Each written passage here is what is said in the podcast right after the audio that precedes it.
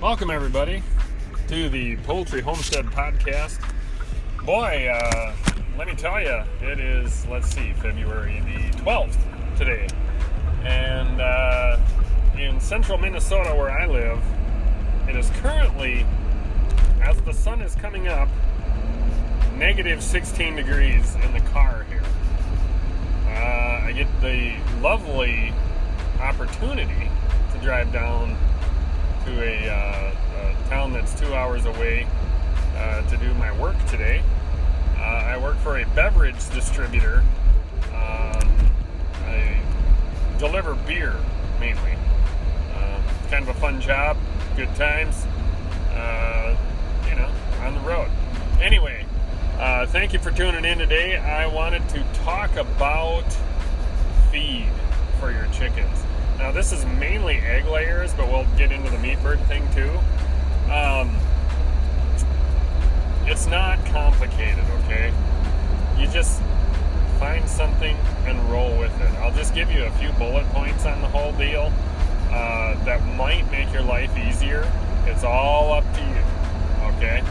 But um, I'll, I'll start with the meat bird thing right away and then I'll roll into egg layers, which I, I would imagine many of you are egg people. Uh, but uh, so for the meat birds, you will probably never go to a pellet feed for meat birds. And the reason I say that is because they mature very quickly, especially Cornish cross. If you do Cornish cross, seven weeks you want to be butchering them, and they're huge. I mean, they're like five, six pounds, you know, dressed out, and their their breasts are huge. Um, I I personally don't like doing them. It's just kind of dirty. There's a lot of poop. They eat a ton. They're just fat and lazy and lay right next to the feeder. Um, it was a meat bird crumble. Now there, to me, to my knowledge, there is three ways that you can get feed for these birds. You can get what's medicated feed, which for a meat bird, I would never do that because you're only feeding them seven weeks anyway. Fact is, I never do medicated feed with my animals. You can get just a regular, run of the mill meat bird feed, and you can get organic. Okay?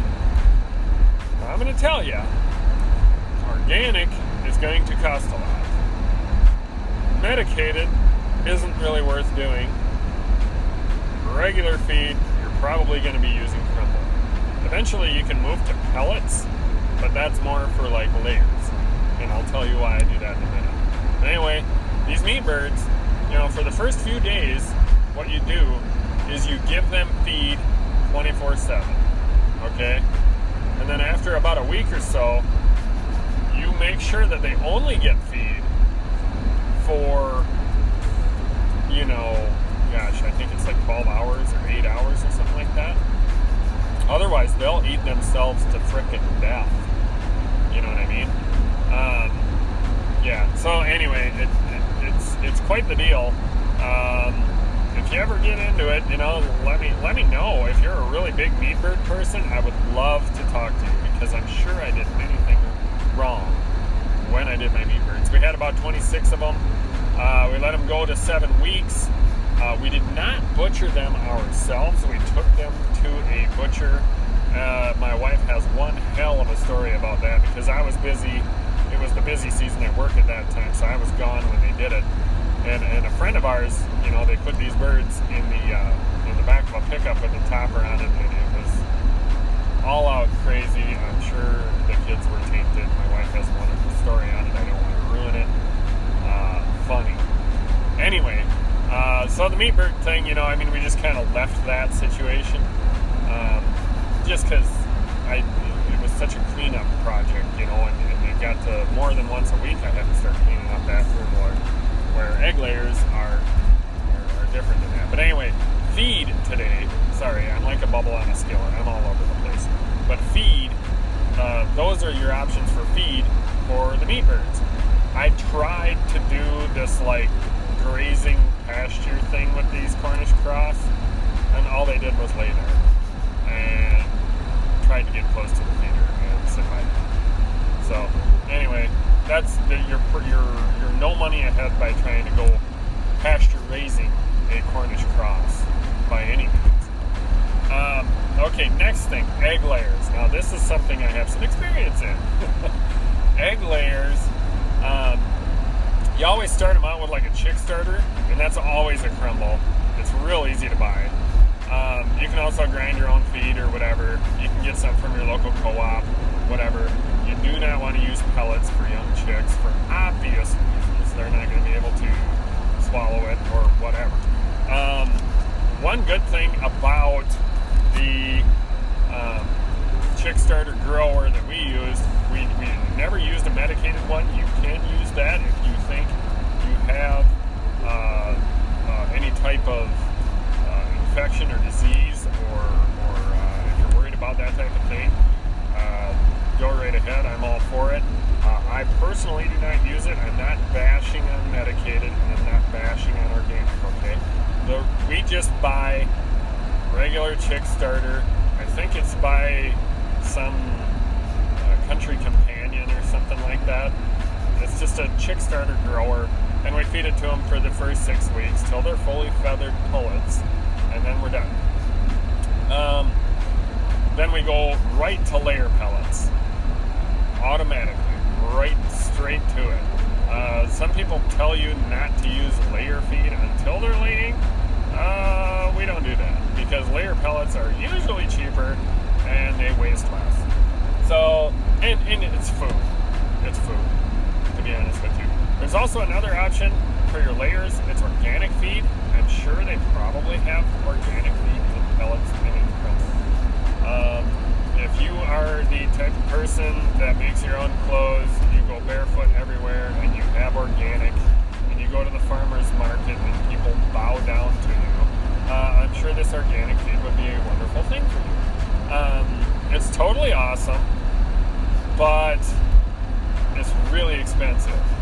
And uh, you, you organic people are definitely charging for that. I would certainly hope you are. Um, I, um, like I said, we go to the to the crumble at first and to the pellets at second. And the reason we go to these pellets for our layers, and, and they eat this throughout the whole rest of their life once they're done with crumble. The reason we, we are at pellets is because you can see what they are wasting, you can see what they're bringing out of the pail or, or the feeder. And if they have a whole pile of stuff outside the feeder, you don't have to fill the feeder that day. They'll scratch it up and, and use that. Another thing, you can feed grass clippings, table scraps. I mean, the chickens have never had it better. You like dig a hole in your yard and just keep the dirt and put a post in it and you have a bunch of leftover dirt, okay? Put the dirt in with the chickens. They freaking love it. Uh, they get all the bugs and ants and worms and shit and stuff out of there. Uh, another thing, grass clippings. They see the bugs that you don't. So if you just rake up all your grass clippings, put it in there. They love leaf piles too. If you you like clean the yard full of leaves and you want to kind of compost it and whatever, whatever, chickens will naturally turn stuff into compost and scratch it around and break it up, and they do a really good job of that. So we've been known to put leaves in there, uh, table scraps, garden trash. Um, a lot of the internet cowboys are going to tell you what you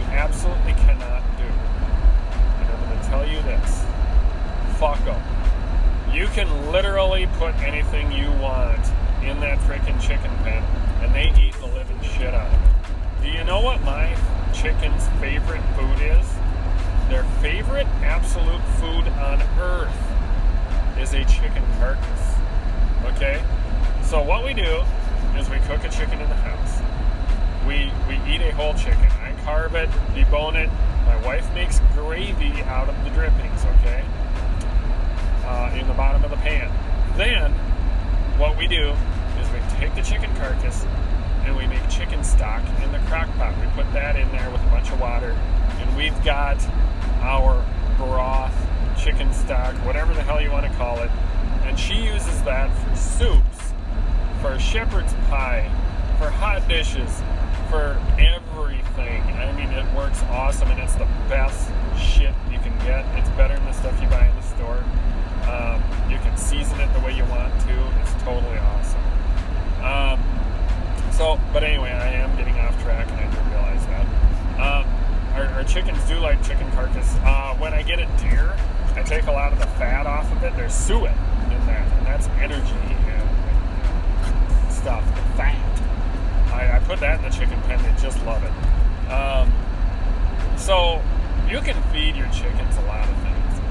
Um, we used to have friends that would save their cut off ends of strawberries and their their garden trash and this, that, and the other thing. And instead of going into a landfill and getting wasted, they, they bring it to our place and we just dump it out to the chickens.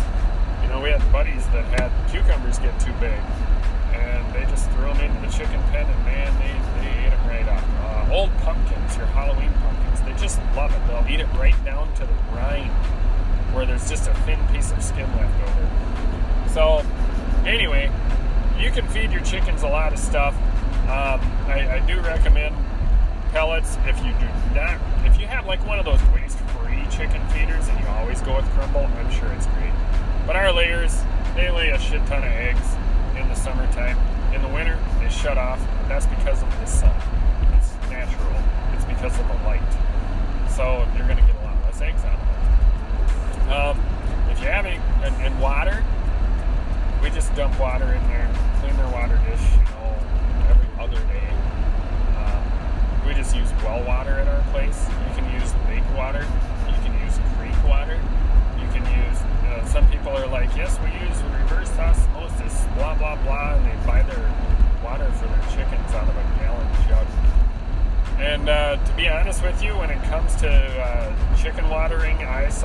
saw one time take a leak in the yard. And the uh, chickens came up and drank it as they were doing it.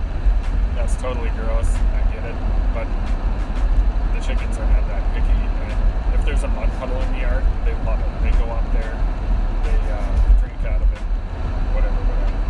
Um, some people use grit.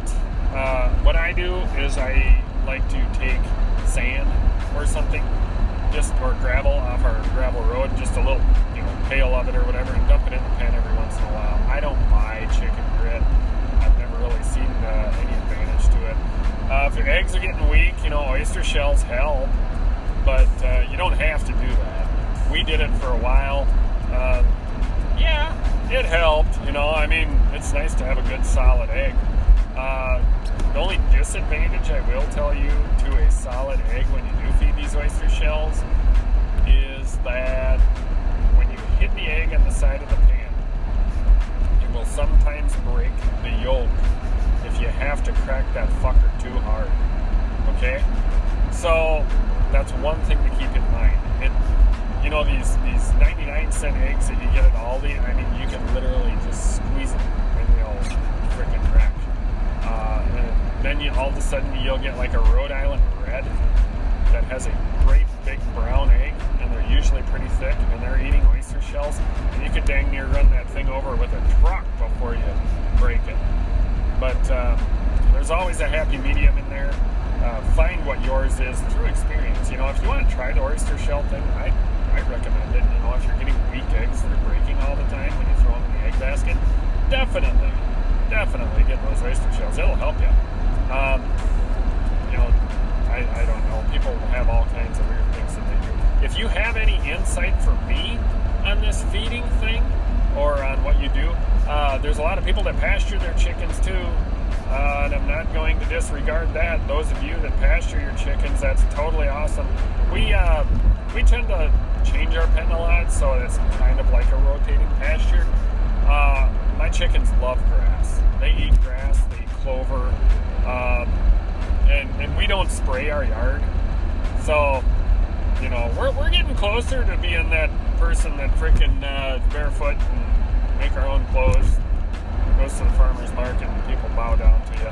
But anyway, um, those of you that pasture feed them, uh, totally awesome. Uh, free ranging, totally awesome. They, they love clover. They love dandelions. They love grass. Um, That's a really good thing in the summer. But anyway, and that also probably helps with their prolific egg laying. But sometimes you'll find eggs where you don't want to find them when you free range. Just a forewarning on. Um, yeah. Anyway, that's all I really got about chicken feed today and how to feed your your chickens. Uh, the quail eggs are still in the incubator. Uh, they're on day 15 right now. 15 days to hatch time, and I couldn't be more excited.